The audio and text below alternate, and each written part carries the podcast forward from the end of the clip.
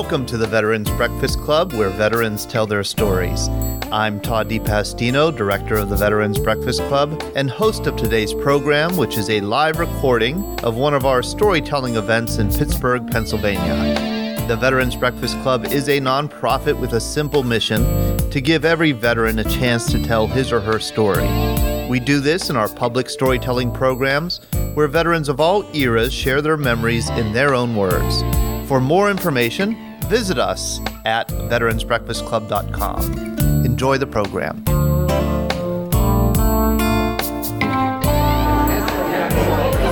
Good morning, everyone. Good morning. My name is Todd. I'm the director of the Veterans Breakfast Club, and thank you for coming out here to Vintage in uh, East Liberty for our first Veterans Breakfast here in this area. Uh, we've been doing these events for eight years. And our mission is to gather veterans with just members of the public and have the veterans share their stories. And we want all veterans, all ages. Uh, last year, we had a one hundred two-year-old vet tell a story, a Navy vet, and we had a twenty-four-year-old Marine veteran. He was already a veteran at age twenty-four, tell a story. And we've had everything in between. We've had Coast Guard and Army and Navy and Air Force, and uh, that's about it, right? No, Merchant Marine.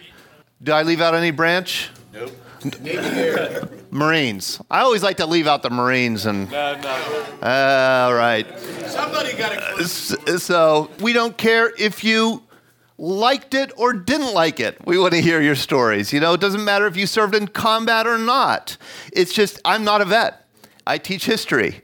And so it's just fascinating for me to finally, after all these years of teaching and reading, Uh, to, to meet people who did the things that I'd only read about. Uh, I teach a course on the Vietnam War. So when I talk to somebody like Robert who served in Vietnam, I'm fascinated by that. Uh, and, and so our idea is we just go around with the room with the microphone and, you know, get you men and women to, to share stories. We stop the program at ten thirty. We have to limit the amount of time you have at the mic. So don't be offended if I rip the mic from you, okay, Nick? If you start talking, I'll just take the take the microphone away. But I, I really want to thank Tom for hosting us here at Vintage. Sure, Todd. Thank you very much. Um, so on behalf of Vintage and our amazing active older adults, I want to, to in, uh, welcome you to this beautiful, beautiful facility. Um, and uh, some of you history buffs might remember that twenty-five years ago, this was a Giant Eagle supermarket. Anybody remember that? Yeah, a lot of history here. So um, this is really a dream come true for Vintage. We have for a long, long time wanted to reach out more to the veteran community. Weren't quite sure how to do that. And working with Leadership Pittsburgh um, and this um, uh, the community leadership course for veterans, just really this the, it, it made the dream become a reality. And uh, we didn't even know this Vintage, this breakfast club existed. And this just very, very exciting for us to have this here today. Um, I've talked about all the volunteers that made this happen today and, and, and thanked all of our volunteers, and so glad you're here. Uh, one of the reasons we've wanted to reach out to veterans is because we have so many amazing services here that you can benefit from. Uh, we're open Monday through Friday, eight to five, and we have a very vast array of services um, for active older adults. So we have, with membership, we have free exercise and an amazing number of exercise options, a wonderful fitness studio, lots of recreational programs, trips, and not to mention, not last but not least, a thriving uh, billiards room, which is a very happening place.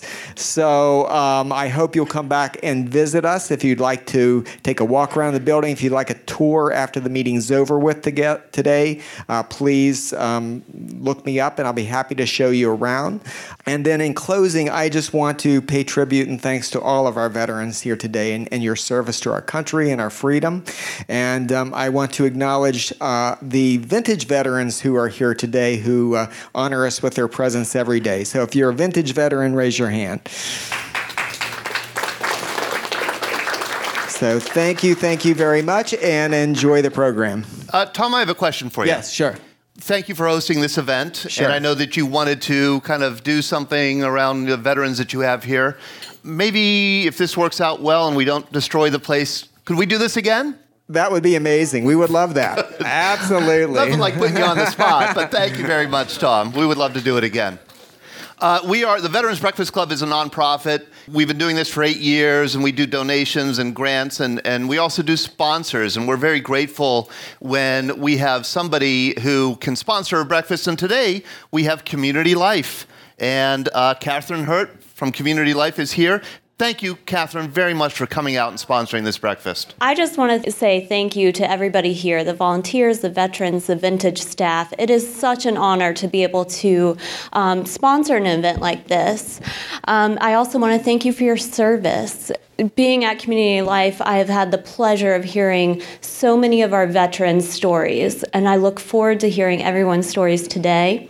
And if you have any questions about Community Life, I'll be here through the whole program. So please come find me, okay? Thank you. That's all you have to say, huh? That's all. I okay. didn't want to take away from the program. No, that's great, but but you will be here after the program if people have questions or Absolutely. want to get involved. Absolutely. Okay. I could talk about Community Life all day long. And you've so left information you stay, on the tables. Yeah. Okay. Thank you so much, Catherine. Thank you. Okay, this is our newsletter. It has our schedule through December. If you'd like to attend at another location, we do about twenty locations. We do morning and we do evening for the younger vets. In fact, we have Nick Grimes here. Nick, where are you? Are you in the room? Nick is a young Army vet who is our director of our post nine eleven Veterans Storytelling Project, because we found that when we were having events on a Tuesday morning or a Wednesday morning, we were getting older retired vets. So we did some research, and we discovered that the young vets have something called a job. I know, it's so sad. It's sad.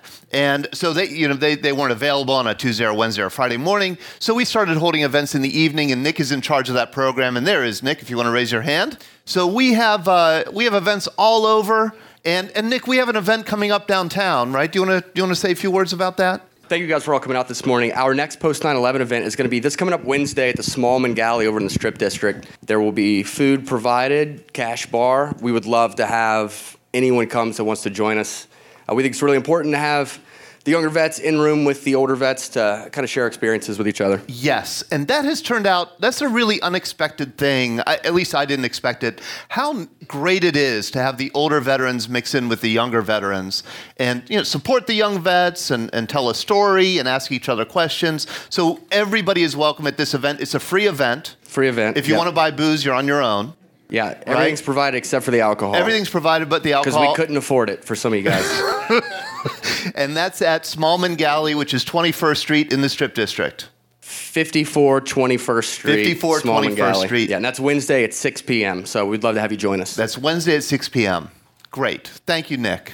And uh, the other events that we have scheduled are here on this uh, newsletter. Please take one as you leave, and it'll let you know where our other events are. We'd love to have you at any events. If you want to have breakfast in the morning events, you pay twelve bucks generally. Uh, if you don't, eat. And we have about twenty percent or fifteen percent of the people who attend our events don't eat. It's free. You just come in and enjoy the program. Um, we have stuff for sale. What we've done is...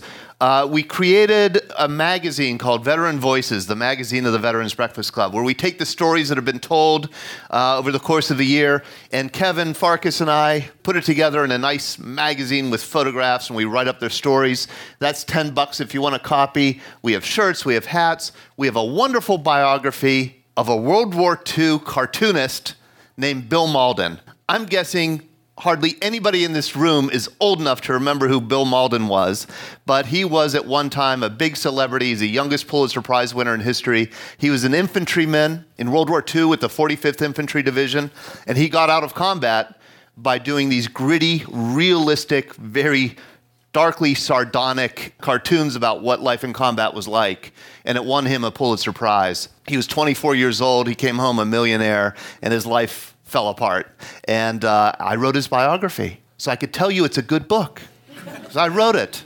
So if you want a copy of it, it's ten bucks. Um, Kevin Farkas is the director of our Veteran Voices of Pittsburgh storytelling project, and he's uh, there he is right now. He's a Navy veteran, and Kevin is recording, excuse me? I said, all right. Yeah, Navy's okay. And he's recording the event, the stories today, and he's taking photographs, and eventually you'll edit them and you'll put them up on our website. Would you like to say a word about that? Thank you all for being here and sharing your stories. So we have uh, about five microphones in the room today, actually. Uh, the main ones are here. If I could just request, if you hold this, hold it nice firmly, point it right at your chin, because we record these for history's sake. Very important. We have about eight hundred stories on record.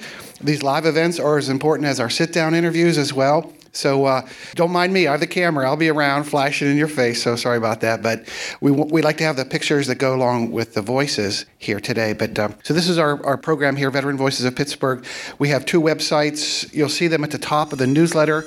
I hope you get a newsletter today. Look at the top. Go check out our stories, our interviews, and all the other events that we have. This event will be up there eventually. So if you do speak, you'll be famous after today, right? You'll be famous. Very good. Thanks. Thank you, Kevin, very much. And once again, you don't have to have liked it.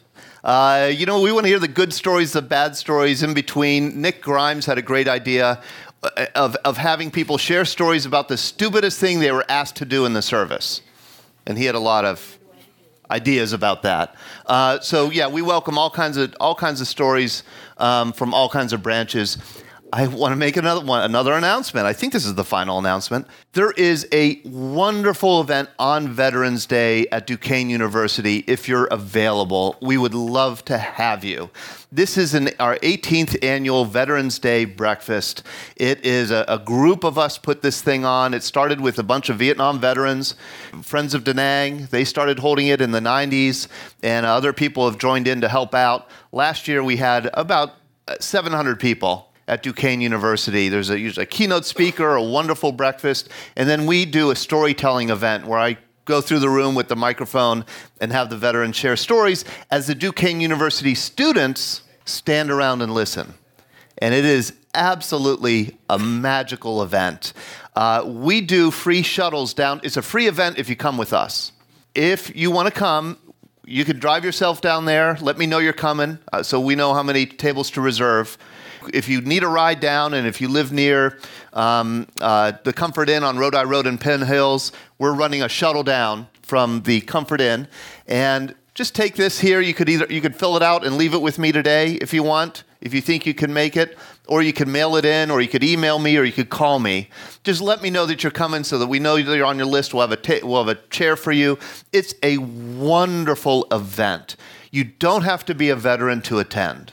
You know, so spouses, children, everybody's welcome. Please consider joining it. I know Veterans Day can be a busy day, but if you could, if you have the morning open, uh, we'd love to have you join us. Also, Morris reminded me, he asked a question about getting into the, you know, the V A system, getting a veteran's I D.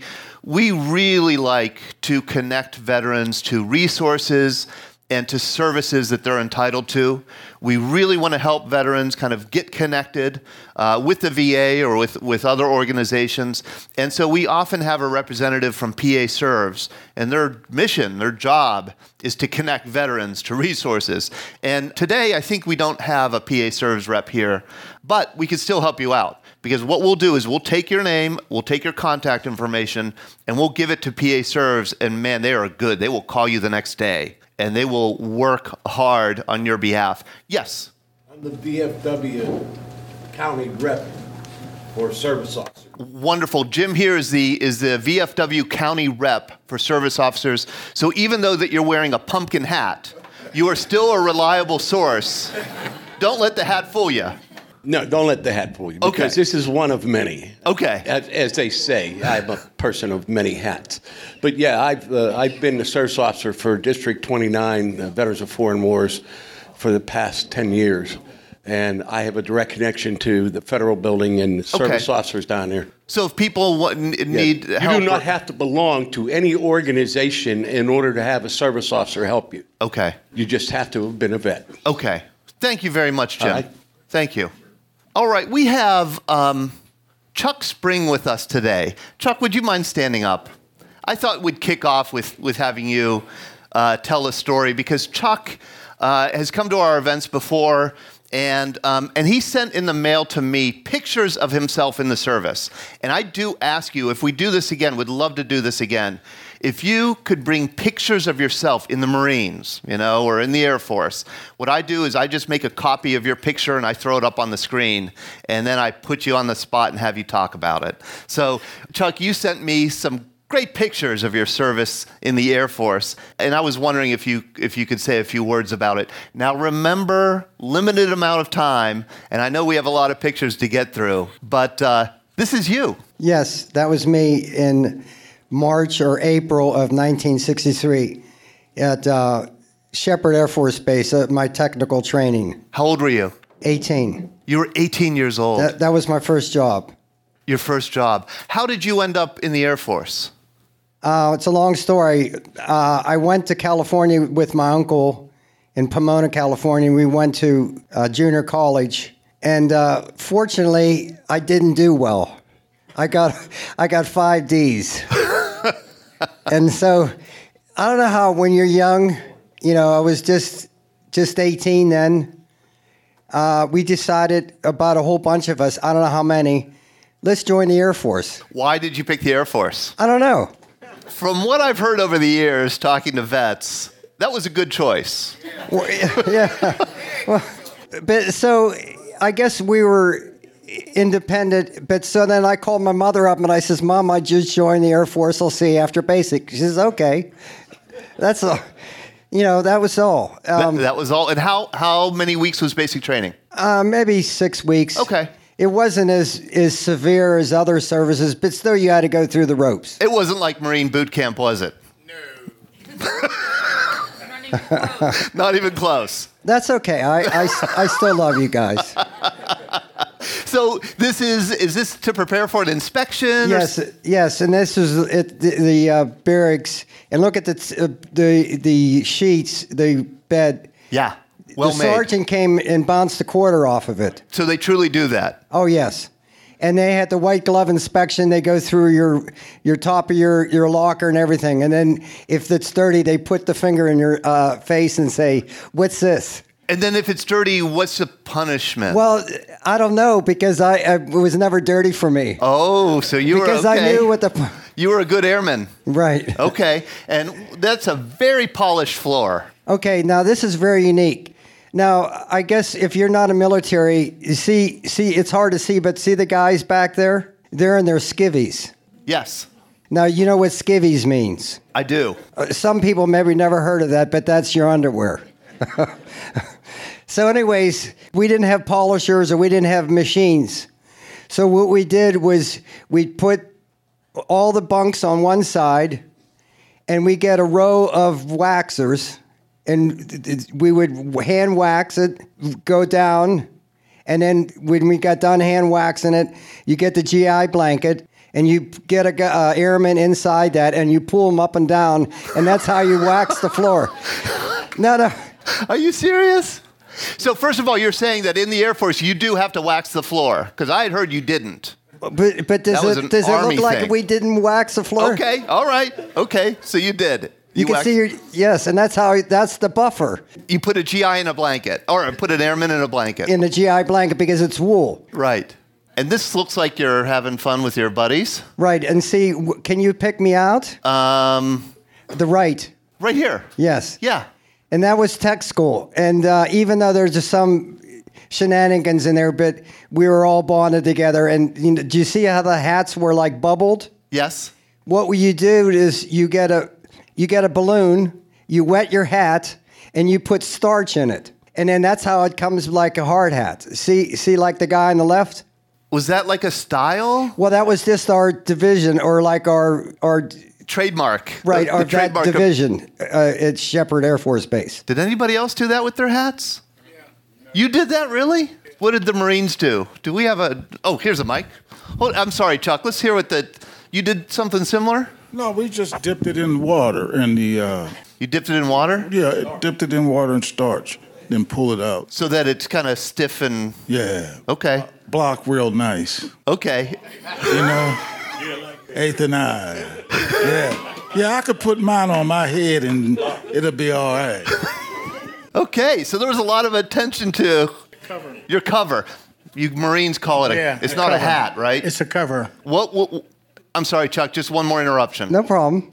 I'm learning. In boot camp, if you referred to this as a hat, what would happen to you? Oh, you'd, you'd be uh, doing push-ups. the rest of the day or running. But you never did call it. They tell you it's a cover, and you never use the word hat. Really? That's right. You'd be in some trouble. George, is that true? Oh, yeah. It's a cover. It's a cover. Okay, but in the Air Force, it's a hat, right? Right. Now, to pee off your, your fellow airman, you know what you do? You grab his hat and do torque it. Like turn it to the side? Oh, twist it. And then it gets all crinkly, and that's that's not a good thing to do, but we did that. Is that you? Yes, th- that was the tech school. And uh, now it sounds like I was important. Uh, my M O was electrical power production specialist. That sounds important. So what I did was stateside in Oregon for two years. I ran a base power plant, so we did electricity. So when we did the war games, w- we would sink in with commercial power, drop commercial power, and we, we, we, we'd be isolated with our own power. Okay, okay. So you could be self-sustaining kind of with your own power. Right. And they sent you overseas to Vietnam. Right. Well, two years I was at Oregon, and then my last year and a half was Philippines. And so I didn't realize it, but Philippines was a thousand miles from Vietnam. And what year did you, when did you arrive in Vietnam? Well, I arrived at Clark in sixty, late sixty-four, early sixty-five. So Clark in, in sixty-five, I'm imagining you didn't even know where Vietnam was or what Vietnam was, because the war hadn't really ramped up until about mid nineteen sixty-five, right? Well, yeah, but but there was, to be honest with you, there was, Vietnam even was in the late fifties when Advisors was in Laos. Right, but it's not that... It wasn't publicized. It wasn't publicized. So, first of all, I'm in support. And um, I, I got to back up first. When I, what I wanted to start out my talk was I, my heartfelt salute to best of all these veterans, women in here and men that served. They're a great honor to be with. I just wanted to start the program with that. So anyways, we knew we knew something was going on when we look out in the flight line at Clark.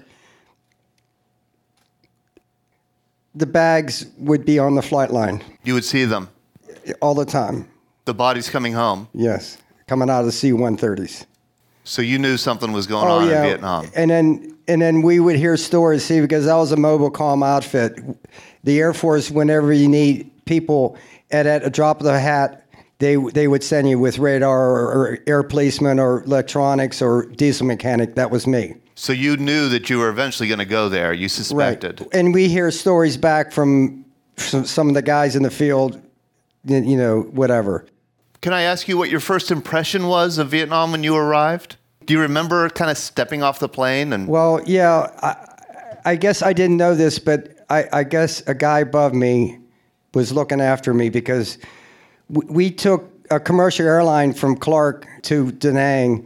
There was no military. There was the military machineries was all booked up, and we took ground fire. The airplane got hit. Your airplane, when you were landing, arriving, got landing hit. Landing at Da Nang, because the pilot command says we got hit, but we it didn't take us down. So, I said, "Wow," you know what I mean?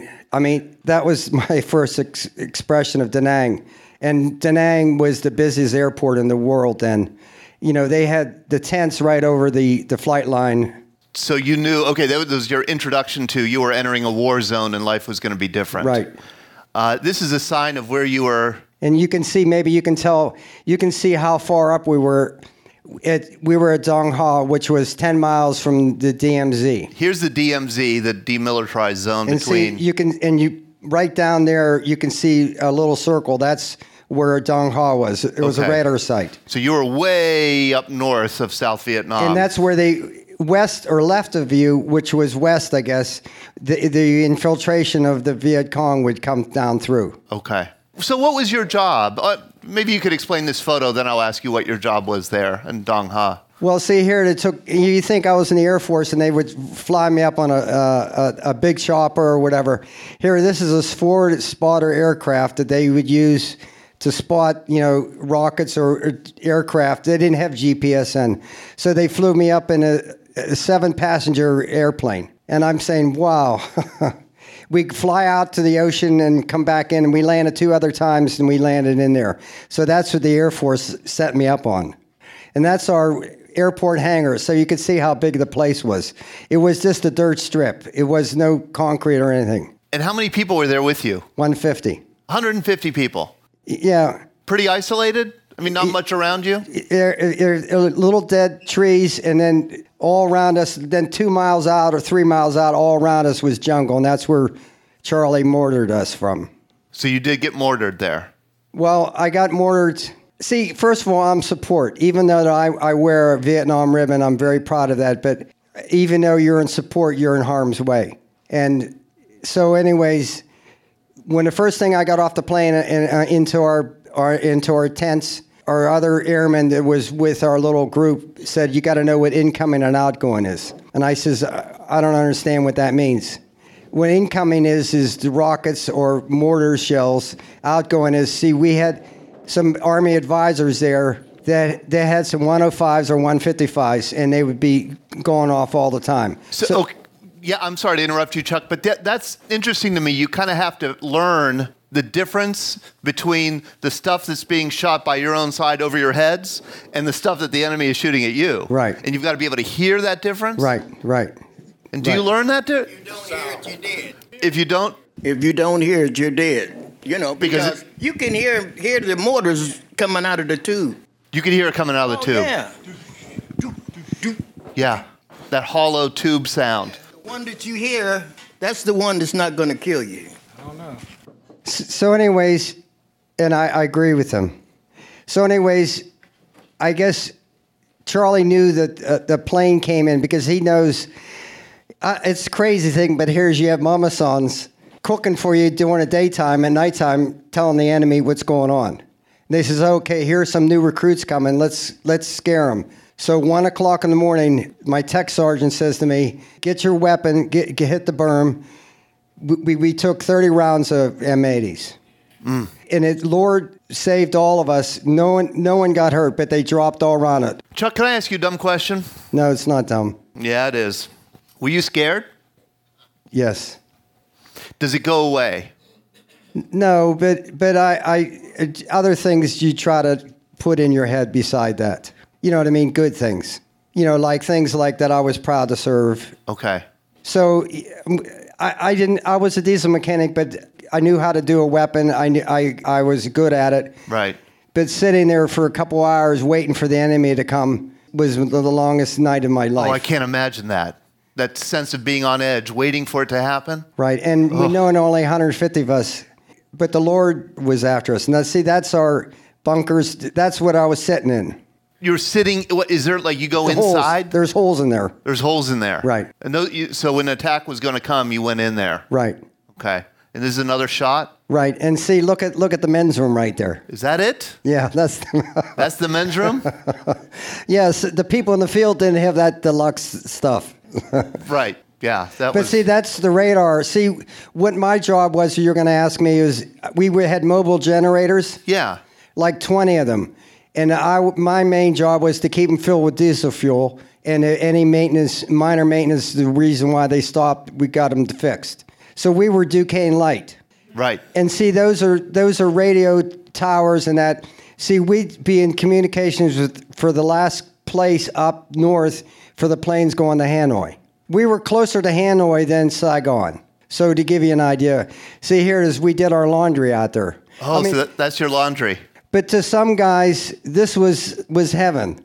You know what I mean? Having a roof over their head. Yeah, right. You you had it well compared to... Yes. I imagine how some of these Marines... Yeah.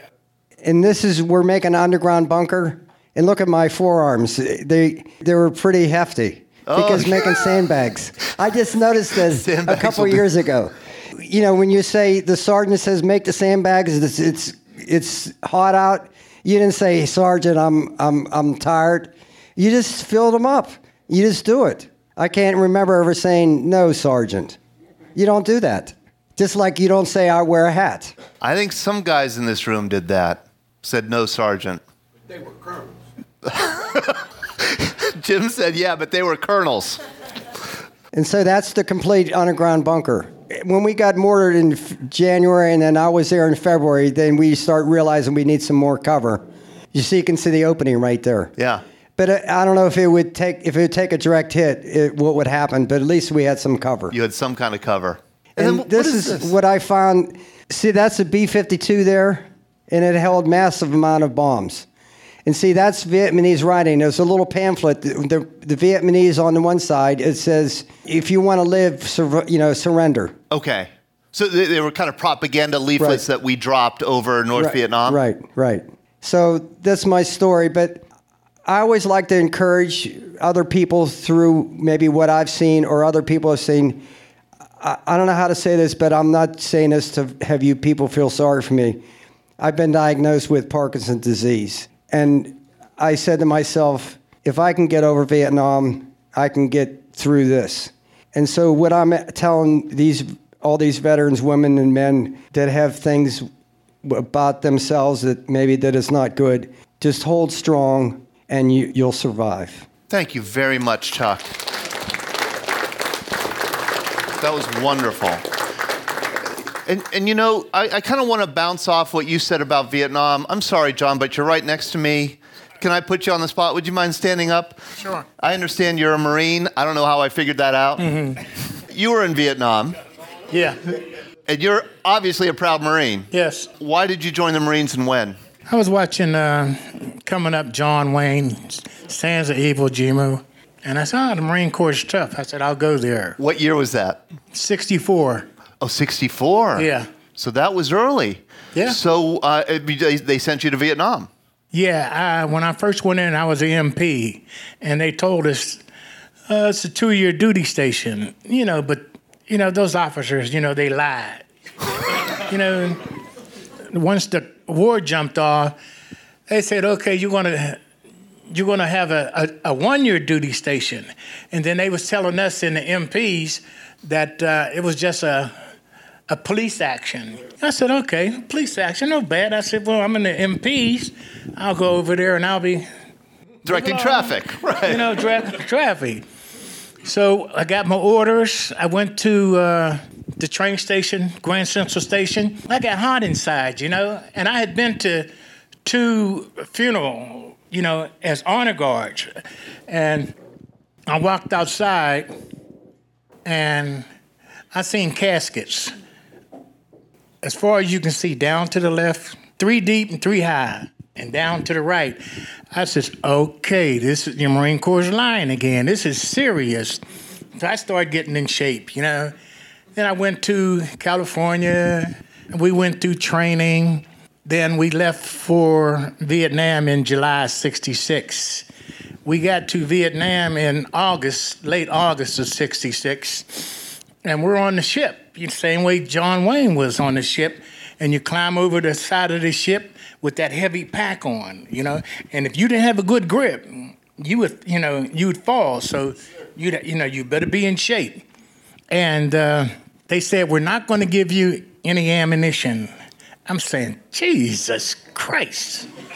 You know, in the movies, you're in those papa boats, you're in the papa boats, and you're heading for the shore. And you're loaded, you know, with ammunition. But they said the Navy didn't want the Marines on the ship with no ammunition. And I said, you know, I was cussed. I was saying, mother, what? And uh, we went around in a circle until everybody got lined up. Now we're heading into uh, to the shore. I'm saying, God damn it. And we go in, and it's, we get up there. We couldn't see because we're down below that drop hatch. And we get up to the shore. I said, oh, boy, we gonna, I don't know how we're going to do this, but, you know, but I'm in shape because I know what I'm up to. And they dropped the uh, ramp. I seen the, it shocked the mess out of me. I seen these little kids walking around smoking cigarettes. I said, what the, f- what? People walking all around. I said, oh, this is, this is Vietnam? So we had to go to our hill about twenty, twenty-two miles out. They still was treating us like idiots, you know?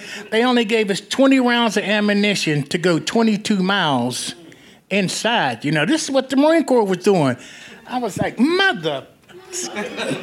I got my ammunition, got in the uh, back of the uh, deuce and a quarter. I looked around. Most of those guys didn't know that this was serious stuff. I knew because I seen those caskets. Half the guys on the on the uh, deuce and a quarter were asleep. They were.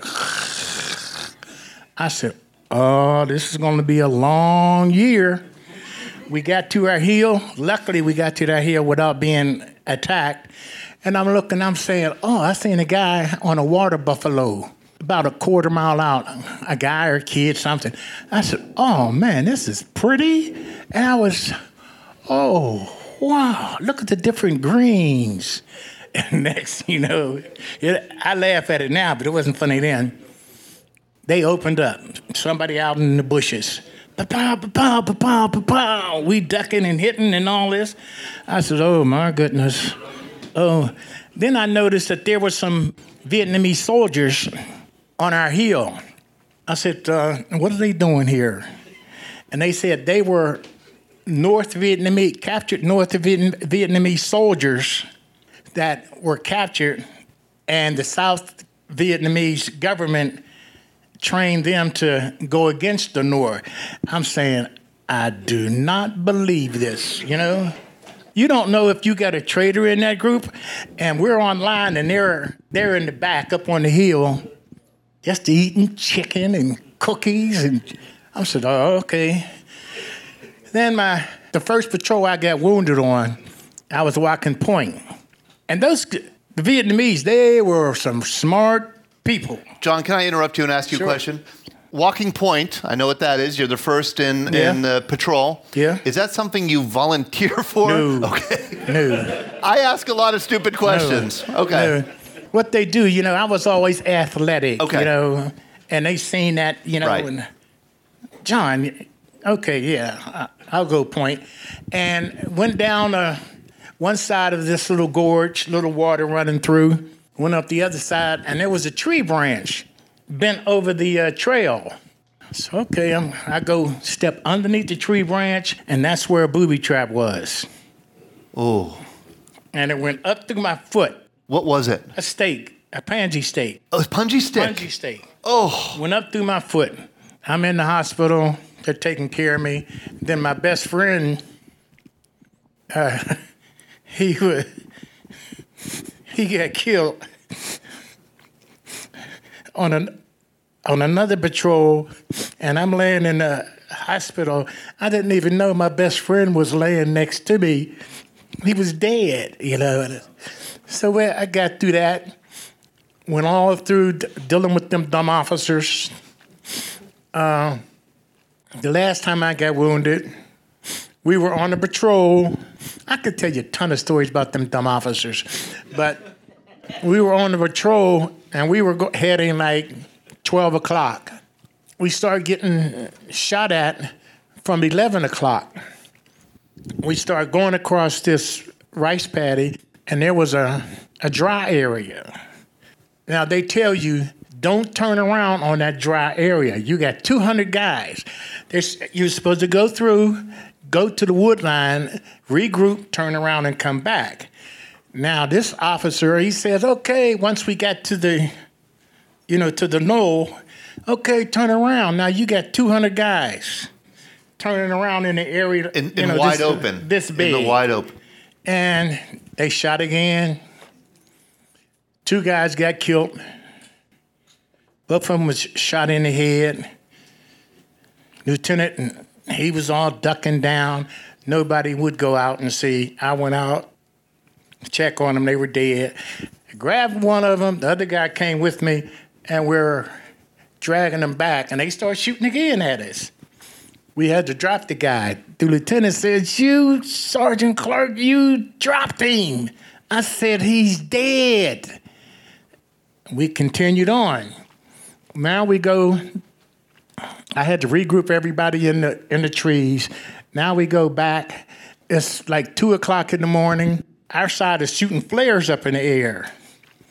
And there's this lieutenant. He was a forward observer for artillery. And I'm laying on the ground. This big guy, about six three, two, you know, two thirty. He took off his helmet, and he was wiping his head, you know. I'm right beside him. And the shell from one of those flares came down, hit him in the head. Killed him. So I wasn't attached to any squad then because I was short. I wasn't supposed to be out there. I was supposed to be going home in fifteen days. So my old squad, we had to, I had to get them together to carry this dead lieutenant. And we got them all together, and I was taking packs. I had the two, I had their two packs of the guys that got killed earlier. I had their packs on my back. Then I had my old my old squad, and I had to get their packs and put them. I had about maybe six or seven, maybe eight packs on my back, you know.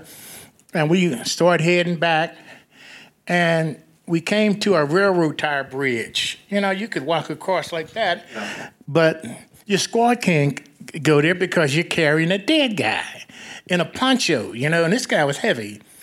So we get, we had to go down around to the left to the village and make a sharp right. I guess over two hundred guys went and made that right turn. Everybody was stepping to the high side and then coming back down. This one guy, you know, he's wouldn't go to the high side, and he was standing right behind me. He stepped on the booby track. I didn't hear nothing. All I seen was these flashes, red, green, yellow. Didn't feel nothing. Next, I was like, oh, man, what happened? And I'm hit in the back of the head and the butt, and all that gear I had on was blown off me. I don't know where it went. So they're taking me to the helicopter. Lieutenant said, Sergeant Clark, where are you going? I said, I'm wounded. Okay, so they take me and put me beside this dead lieutenant. And I'm laying there looking at him, and I know I got like fifteen days to do, and I'm like, oh, my goodness, I can't walk. And uh, put me on a helicopter, put me on first, no, put the dead guy on first, put me on last, so when we get to the medevac area, they're going to take me off first. So the helicopter came in, he, you know, the pilot was nervous, you know, had to be nervous. He came in and he hit the ground, bam! And we spun around, kicked up all that dirt. We got on the helicopter. He was going to sneak along the ground and get up and go up. He snuck along the ground all right, but he flew right into where they were at. And I'm laying there, and I see, I see bullet holes coming all through the helicopter. We hit a tree, flipped over in the river. I don't know where I got that, you know, the strength from, but next thing I know, I was standing up on the uh, bank, and uh, the officer said, you know how to get back? And I says, yeah, yeah, I know how to get back. So I'm leading them back, and I hear people, the closer we got to the lines, I hear people, you know, sending home rifle, you know, rounds. And I start cussing and hollering at them, don't you so-and-so, don't you better not fire you so-and-sos. So the officer came over. He said, Sergeant Clark, you want another helicopter? I says, no, sir. He said, what you going to do? I said, number one. I didn't have no helmet, no flight jacket, no rifle, nothing, because I was stripped of all that, you know. And we got to the, you know, to the bottom of, he- of our hill, a couple miles away. They said, where's the uh, wounded guy? He said, he's coming. He's coming. I get up there. He says to me, where's the wounded guy? He didn't even he didn't know to even notice I didn't have on a helmet. I didn't have no flight jacket. I didn't have anything. But he was wondering, oh, nothing's wrong with him. He said, okay, get on the truck. And they took me up to the hill, took me back to the aid station on the hill. And I hear another, blah, blah, blah, blah, blah, blah, blah, blah. I said, oh, God. I said, you got another helicopter? I said, oh, man. I said, I could walk back to Da Nang, you know. But they put me in another helicopter, and I can see off in the distance, I can see off in the distance, Da Nang. I said, oh, man, come on, come on, come on, come on. And once they got me back to Da Nang, my legs and everything stiffed up again, and I couldn't move. Because that there, that last month of July nineteen sixty-seven was the worst. On July fourth, we got the, you know, you're always getting to hear, you're always hearing, they're coming tonight, at twelve o'clock sharp, a guy on the outpost said, "There's a million of them coming up." And we were on a mountain. When you wake up in the morning, the uh, clouds is down below. He said, "There's a million coming up on you." And we heard all this noise and all this banging.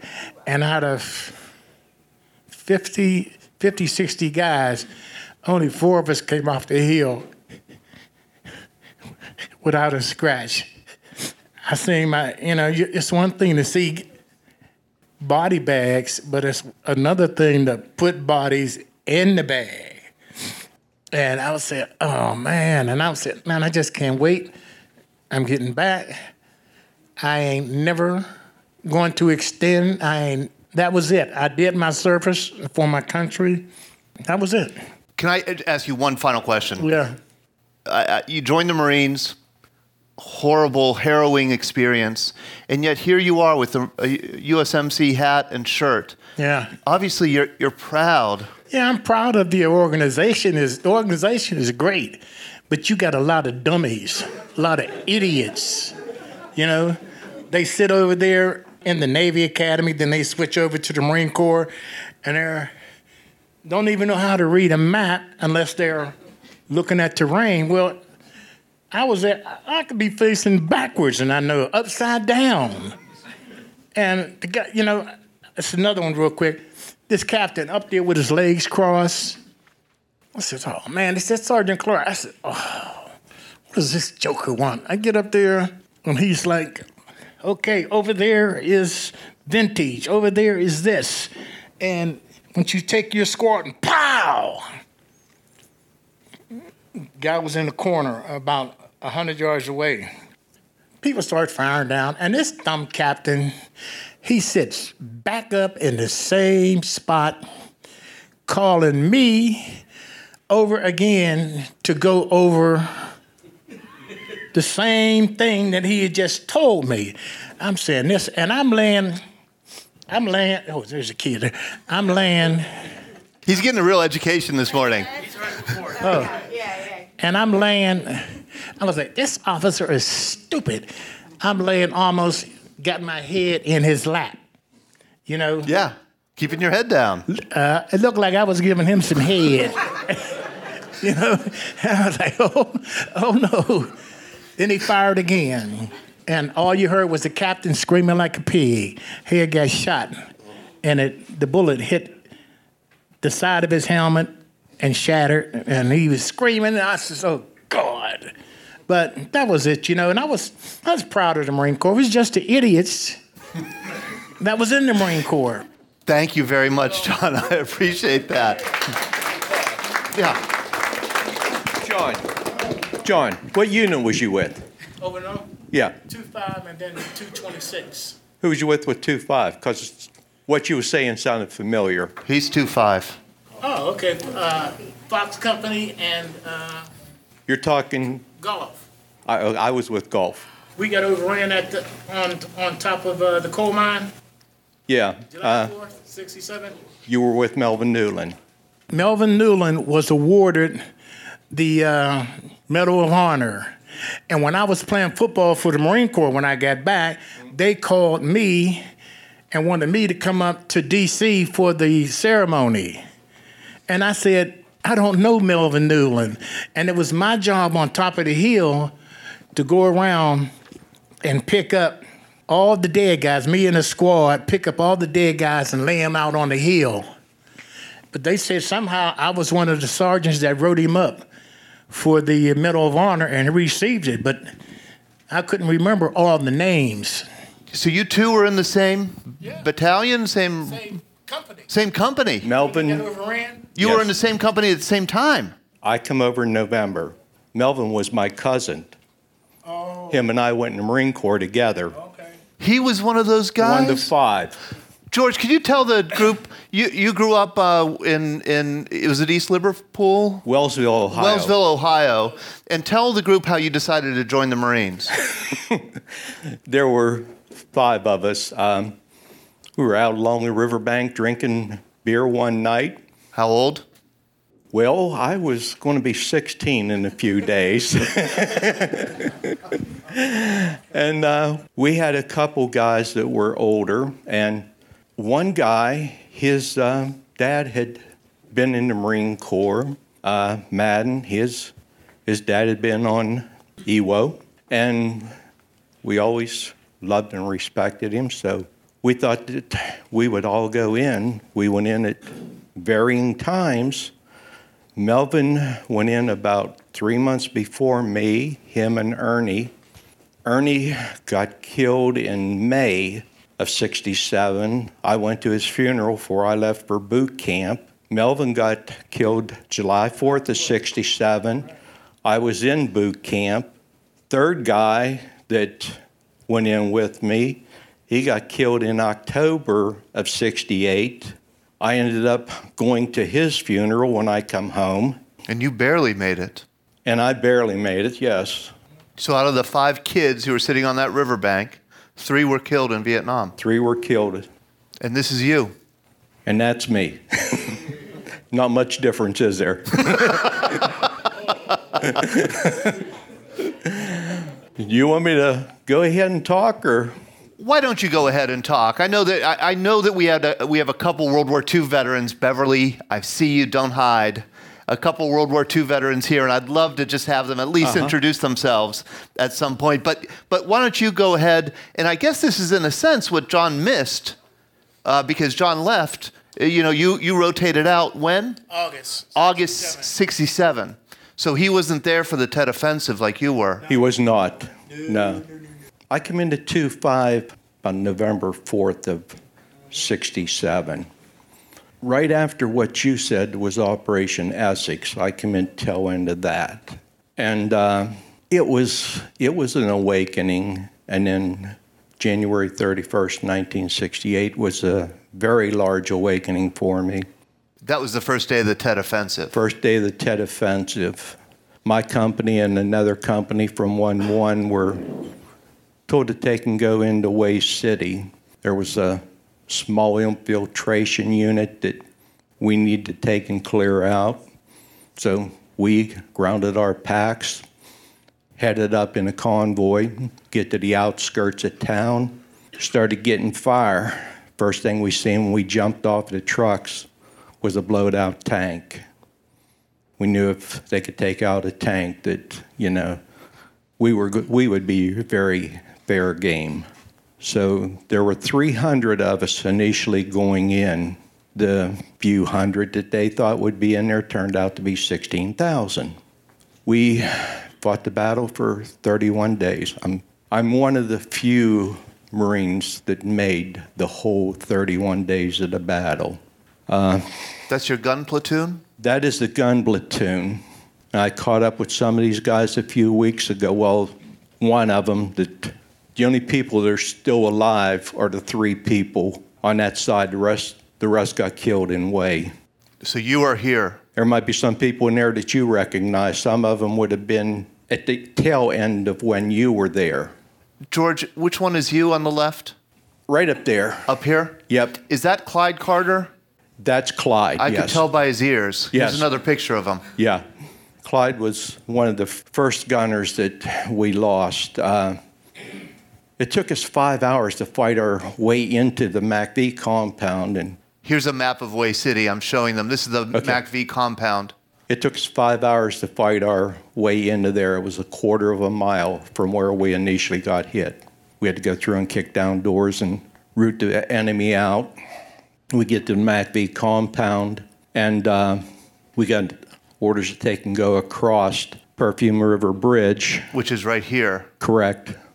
And we were supposed to go and extract a South Vietnamese general. We get going across the bridge, halfway across, started getting rockets, mortars, machine gun fire. We run across the bridge, we get to the other side, and the picture that just showed you, Clyde, he was setting up to counter a thirty caliber machine gun that was in a bunker at the end of the bridge. Clyde took, I don't know, ten, fifteen rounds, and he went down. I was the next gun up. I was I was running up to set up, and Marine in front of me jumped out, pulled a couple grenades, threw his rifle over his shoulder, pulled the pins as he was running across the bridge. He got to about where Clyde was, seen the spoons pop, kept running directly at the bunker, took the bunker out, took his rifle down, went up and fired a burst in. From there, we had to take and go down to where you see the Imperial Palace of Peace. That was the Citadel. We get about halfway to that wall, two gun towers opened up on us, thirty calibers. They had flanking fire down on us. Along that wall, there was two levels. We were getting hit with light machine guns beside the thirty cals and the small weapons.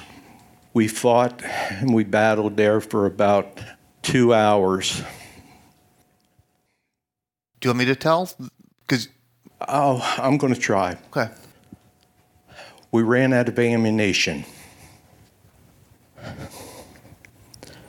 Look up and down the line, see the riflemen fixing their bayonets.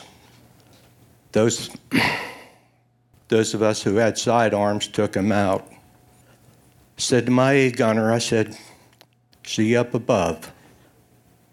About that point, a gunny from the other company come across because he had heard no return fire to what we were getting in. So he figured you were out of ammunition? Yes. He commandeered a truck. He come across and he opened up with the fifty caliber. That was the only thing that saved our lives. They started concentrating on him.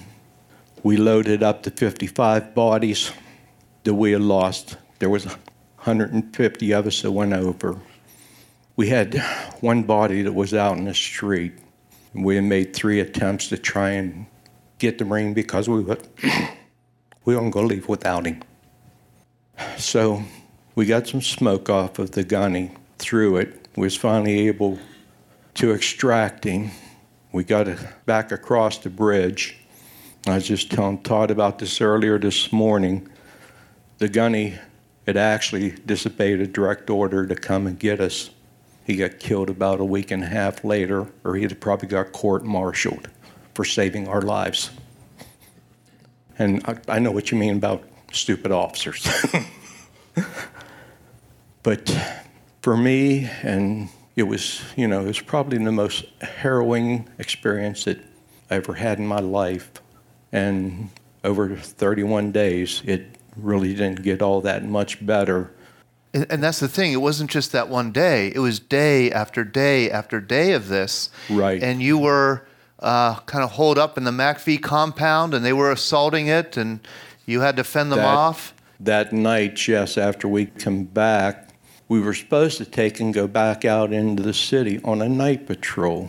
And they saved us the problem because they started dumping mortars in. We knew as soon as the mortars stopped that they was going to come. So they started coming wave after wave, and it just like shooting ducks in the gallery. It was a light rain, and just like there was a river of blood flowing in front of the McPhee. Every assault, we we fought back. We took on two assaults, and I was telling Nick briefly about one Marine, a black man from Philadelphia, best Marine I ever served with. His name was Horace Howard. Within a twelve-hour period, Horace got shot seven times before he got shot in the head and ended his life. And we had we had had two or three dozen in the wire, and there were three right around Horace when we found him at daybreak. So I know where you're at, brother. Thank you very much, George. Thank you.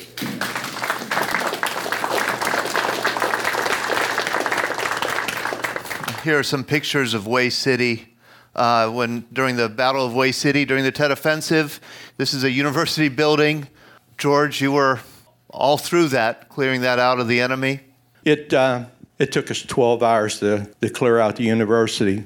They had about a battalion within inside the university. They sent two hundred of us in. What you're seeing there is about a third of the complex. We lost thirty-five guys running across. There was a fifty caliber that was just eating us up, and it was blowing all of the trees and everything away. One corner there, you'll see a door. That was my entry point.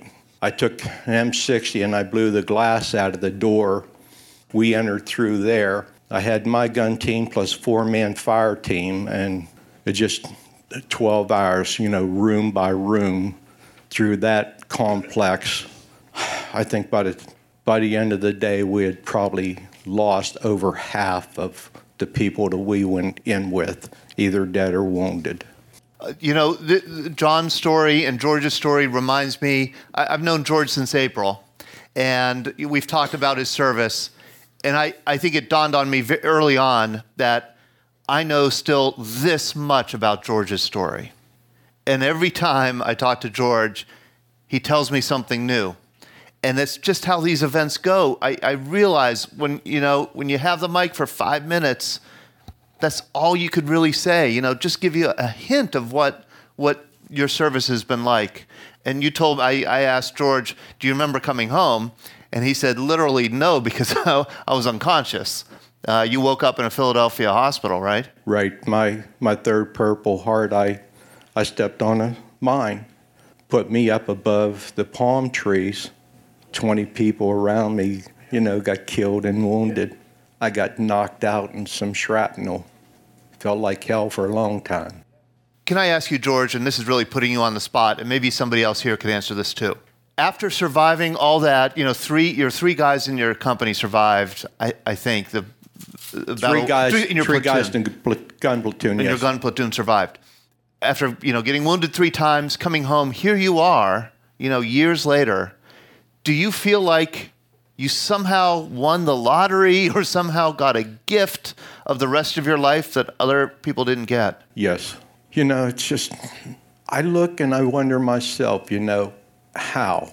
Like like I've told you, you know, I've, I've studied the history of the battle, you know, from a military standpoint, an educational standpoint, to see, you know, what did what did I do differently? You know, why... Why did I survive this and so many guys, bigger, stronger, faster, smarter, didn't? It wasn't your time. And maybe it's maybe it's to come out here and do stuff like this and get to meet somebody that was with my cousin. I mean, when you started telling that story, I knew exactly what you, and it's Hill six sixty-one in the coal mine. Coal mine. Yes. I was one of the guys that picked him up and put him in a body bag.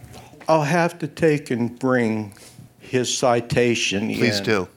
That was something that I never told Todd. They have a highway back home in Wellsville named after him. I was there for the dedication. Another guy that I went in that I went to the funeral with, Ernie Madden, he was a Silver Star recipient. He has another highway named after him. Thank you so much, George.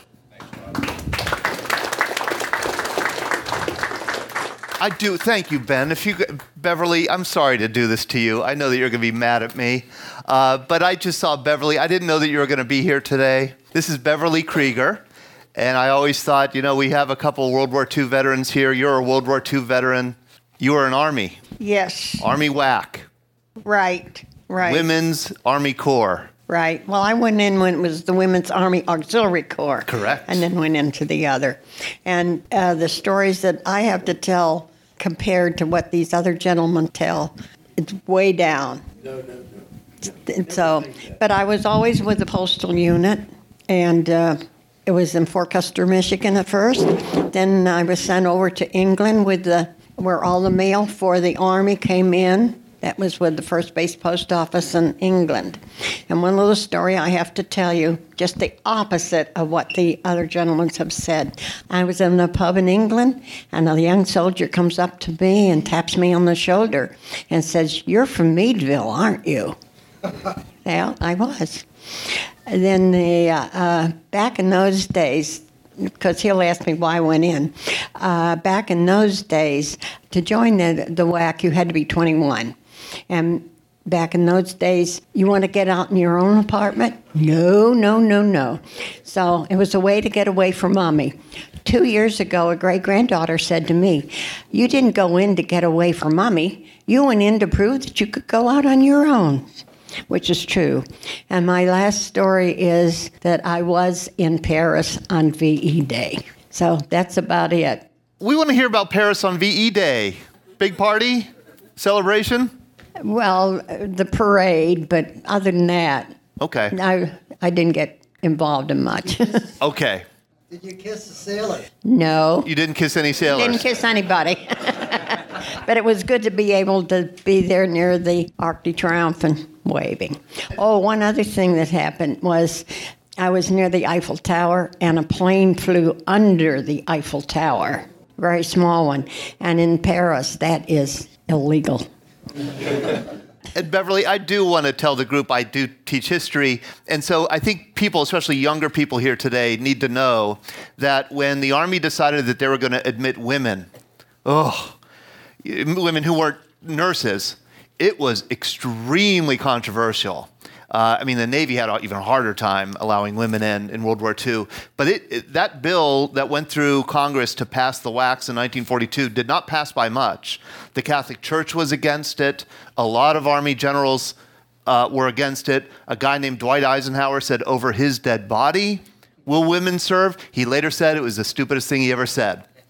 Uh, but it, it was a very controversial thing. So I imagine maybe your father wasn't happy about you joining the W A C s? No, he wasn't, but the first time I came home, he had me all over town, showing me off. Thank you so much. I know we also have Lou Mafreese. Lou, would you mind standing up? I notice your hat, and you're a World War Two veteran. Fortunately, I, I did survive every battle. Well, I'm ninety-five years old. Okay, gonna be ninety-five.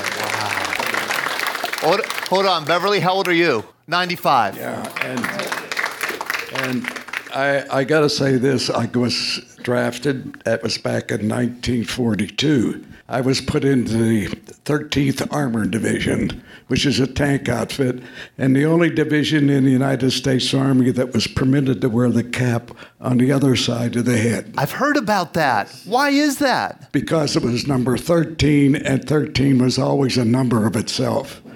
So we were the thirteenth Armored Division, and we trained in Camp Bill, California.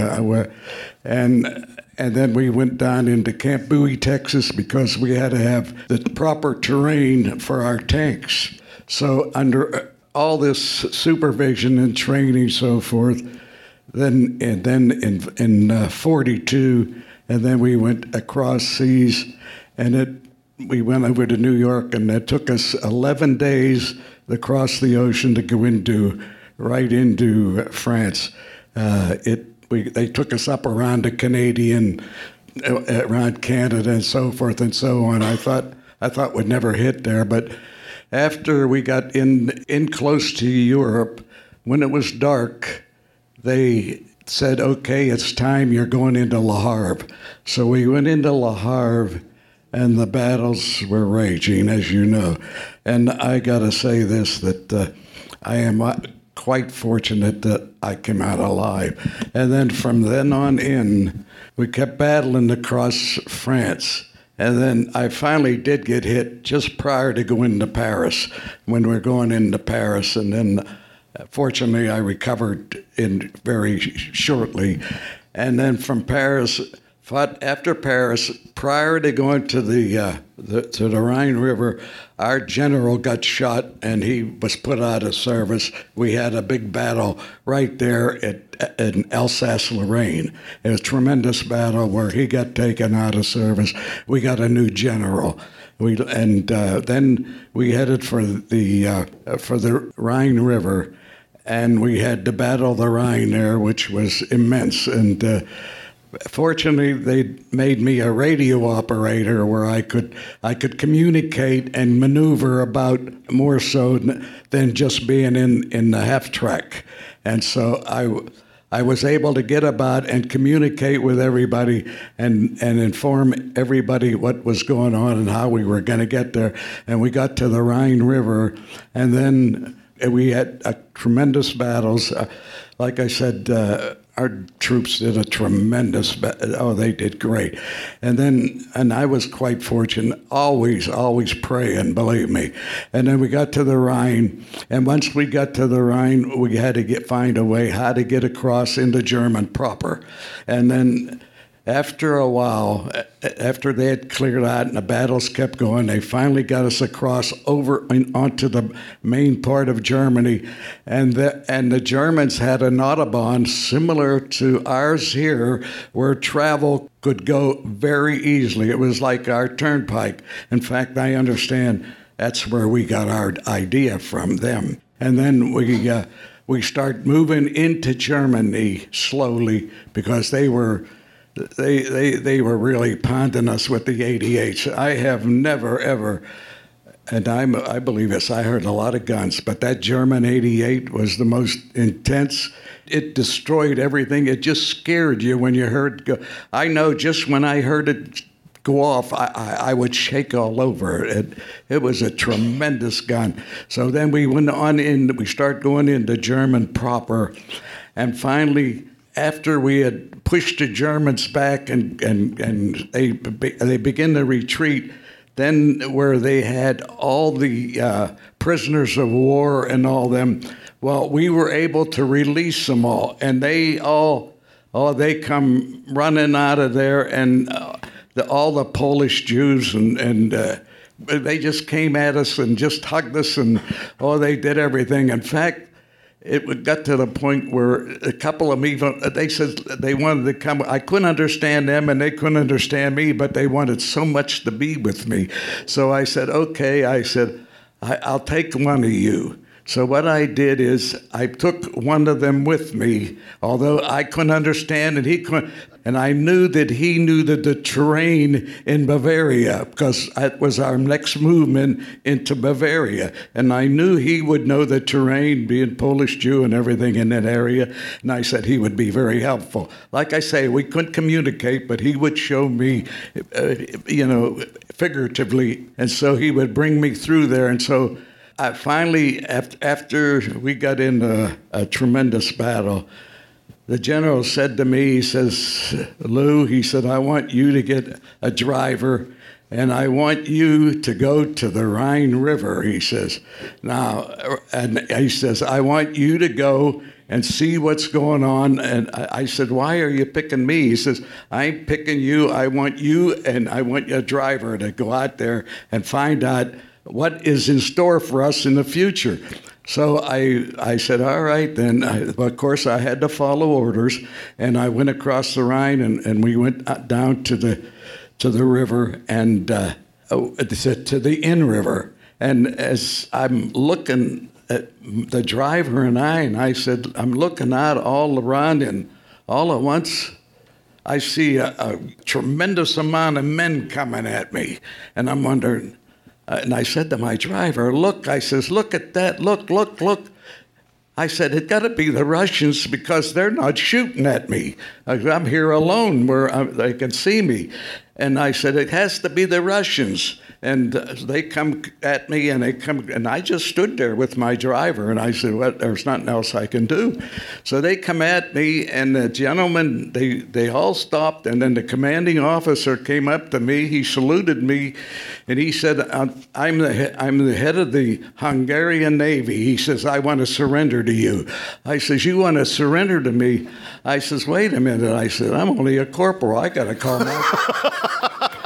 Yeah, really. And this is the gospel truth. I said, I got to call my commanding officer. I can't do this. So I called back to my commanding officer, and he came up, and he said, okay, Corporal, get across that river and get moving. He said, I'll take care of this. I said, great. So, so after a few battles, we crossed the Inn River, and we're going up into Austria. And after a couple of more and more, couple of battles in Austria, we got up there to Hitler's home. Well, I was able to get in into Hitler's home, and the only one there was Hitler's maid. you know, Hitler committed suicide, and and that's the only one was his maid there. And so what what we did is we took over control of that whole area, and we looked naturally at all the uh, the places he had, the Eagles Peak, got over in Austria, and the home that he, the, he and the high Germans had were tremendous. They had big movie halls and everything, and it, it was terrific. And up and up Eagles Peak, you could see everything. And so after a while, we stayed there. They says, you're going to, okay, he says, now thirteenth Armored, I want you to go back into Bavaria, and you're going to take care and patrol all Bavaria. And this is one thing you got to do. There's a general order out. You cannot speak to any German girl. Any, if you're at any time speaking to a German girl, any non-com would lose their stripes. You lost your stripes automatically.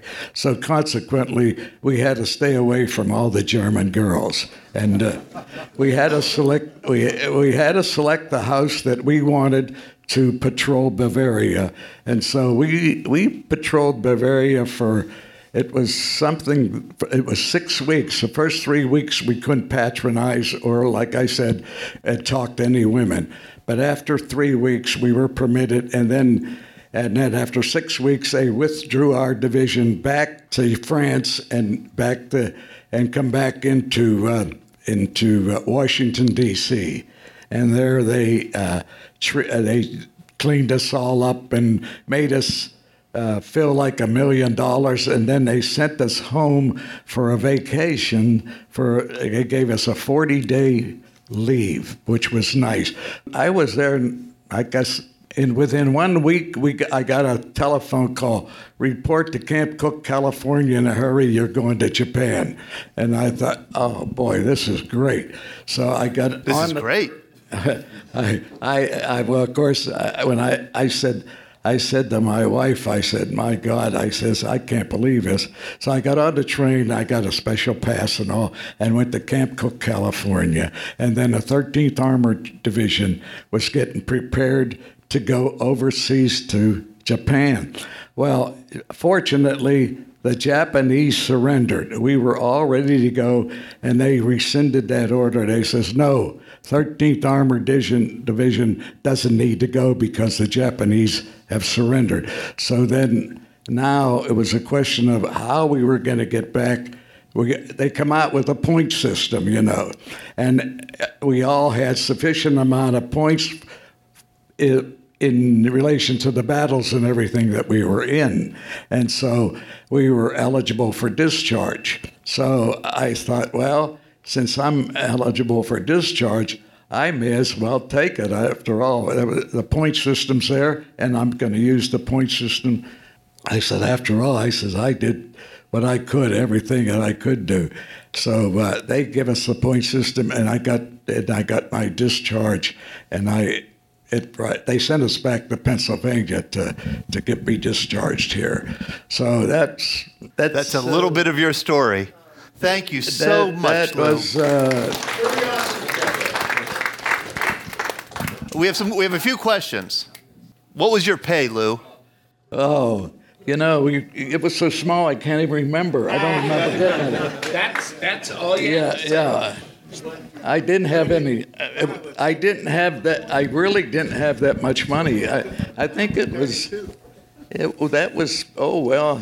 Let's see now. It started out at twenty-one dollars a month in nineteen forty-two, and it went all the way up, I think, to about fifty dollars I, I think a month. You're right. It was twenty dollars, and then but you had to give uh, an allotment. You you had to give so much to your wife. They yes. took that out, and so what, what I ended up was so very little that uh, see because I was married at the time, and I'm married seventy-three years. Oh, yes. Yes. Lou, you have a you have something to say? A question? Yeah, um, you know, this gentleman was talking about the stuff that he went through in World War Two, and when he came home, how people embraced him and stuff. Well, I'm a Vietnam vet, and I'm gonna tell you, when I came home, they treated me like crap. I was ashamed to wear the uniform that I served with, you know, because people were calling us baby killers and stuff like that. You know what I mean? I'd go to the local bar. People wouldn't buy me a drink.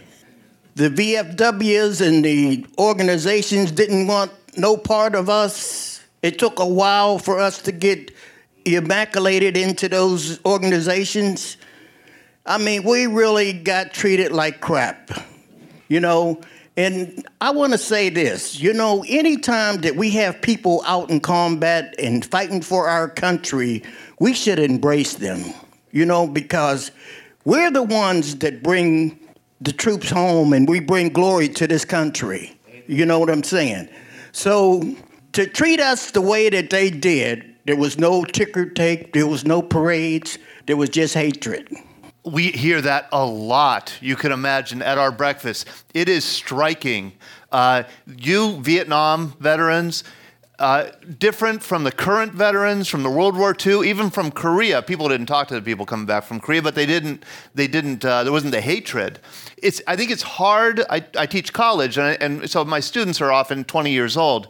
They can't understand how you guys were treated when you came home. They can't, why? Why was it that way? And but it, but it's striking. It's hard to it's hard to hear what you just said, but we hear it all the time, and it's very true. So thank you for. I was a medic in Vietnam, and most of the guys, when they got wounded, they always hollered for mama. They never thought about dad. Beverly Jim wanted to say one thing. I just one thing I wanted to say was, uh, this is a little off the subject on what on what they were saying yeah. about the other war, but at the end, when at on V J Day, there was no celebration whatever in Paris, only on V E Day, but none on V J. On Day. V J Day, Jim, did you have a question? Yeah, it all started to turn around in the eighties. Everybody decided that the Vietnam vet was. wasn't treated properly, and there were parades everywhere. I went to one in Chicago. There were parades in New York. Everybody had a parade for the Vietnam vet.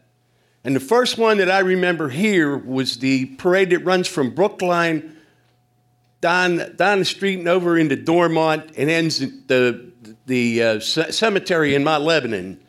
And uh, we were a bunch of guys, Vietnam Veterans Incorporated, and we had on T-shirts that said Vietnam Veteran and the hat. And we didn't know if we were going to make that turn on to nineteen on West Liberty Avenue and get stoned or what. And a cheer rose, and we just stopped. And that was nineteen eighty-two. That was nineteen eighty-two. We just stopped. We didn't. We couldn't believe that people actually accepted us. Yeah. And that group, which I am a life member of, but I no longer work with their color guard. Their color guard is called on two, three times, four times a month. Very hard to working. Represent all the services, all the wars. They are respected. We are respected. A little late, but there have been Welcome some thank home, yous. Brothers. Chuck, you had something to say? I, I've said it before. Everybody is my hero here, men and women who served the military, no matter what you your job was. And every some jobs are... were no more important than others because everyone had a job to do. But I'm twenty-three years younger than this young man and young woman, veteran. And it doesn't look it, but I'm seventy-two.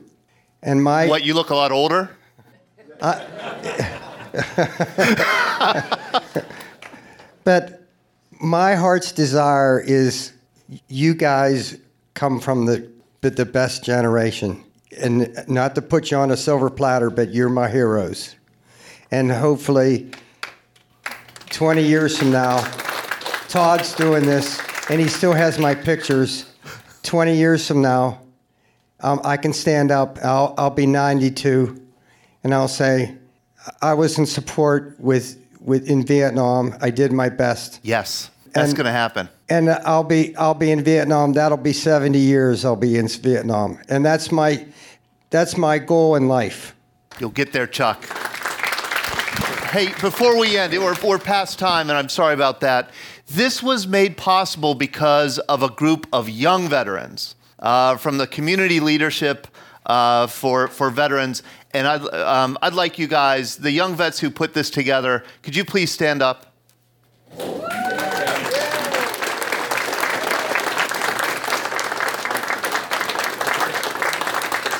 thank you very much for making this possible. We didn't get to you and your stories yet, um, but you have stories to share, and I just want to thank you and thank Vintage for hosting us here. We would love to do this again.